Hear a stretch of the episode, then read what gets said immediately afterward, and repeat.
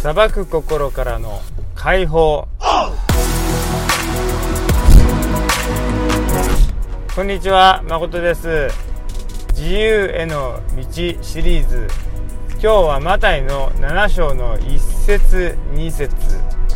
えここにはですね裁いてはいけません、え自分も裁かれないためです。という御言葉があります。リビングバイブルではですね人の荒探しはしてはいけません。自分もそうされないためですっていう言い方ですね。人ってあのただやっちゃダメだよって言われると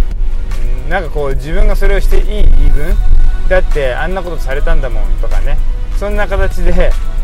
理由を探しがちだと思いますけれども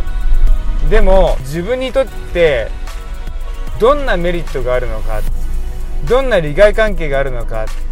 ということがはっきりと示されると人って結構あそうかと思って、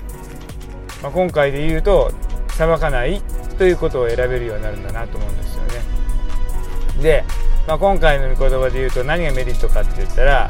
えー、自分も同じように荒探しをされてしまうそういったことがないためにむしろ許す心で人と接していく、それが結果的にはお互いの裁き合いを防ぐことになるしいいことしかないはずだよね。そう言われると裁く心から解放される第一歩になるんじゃないでしょうか。祝福がいっぱいありますようにじゃあね。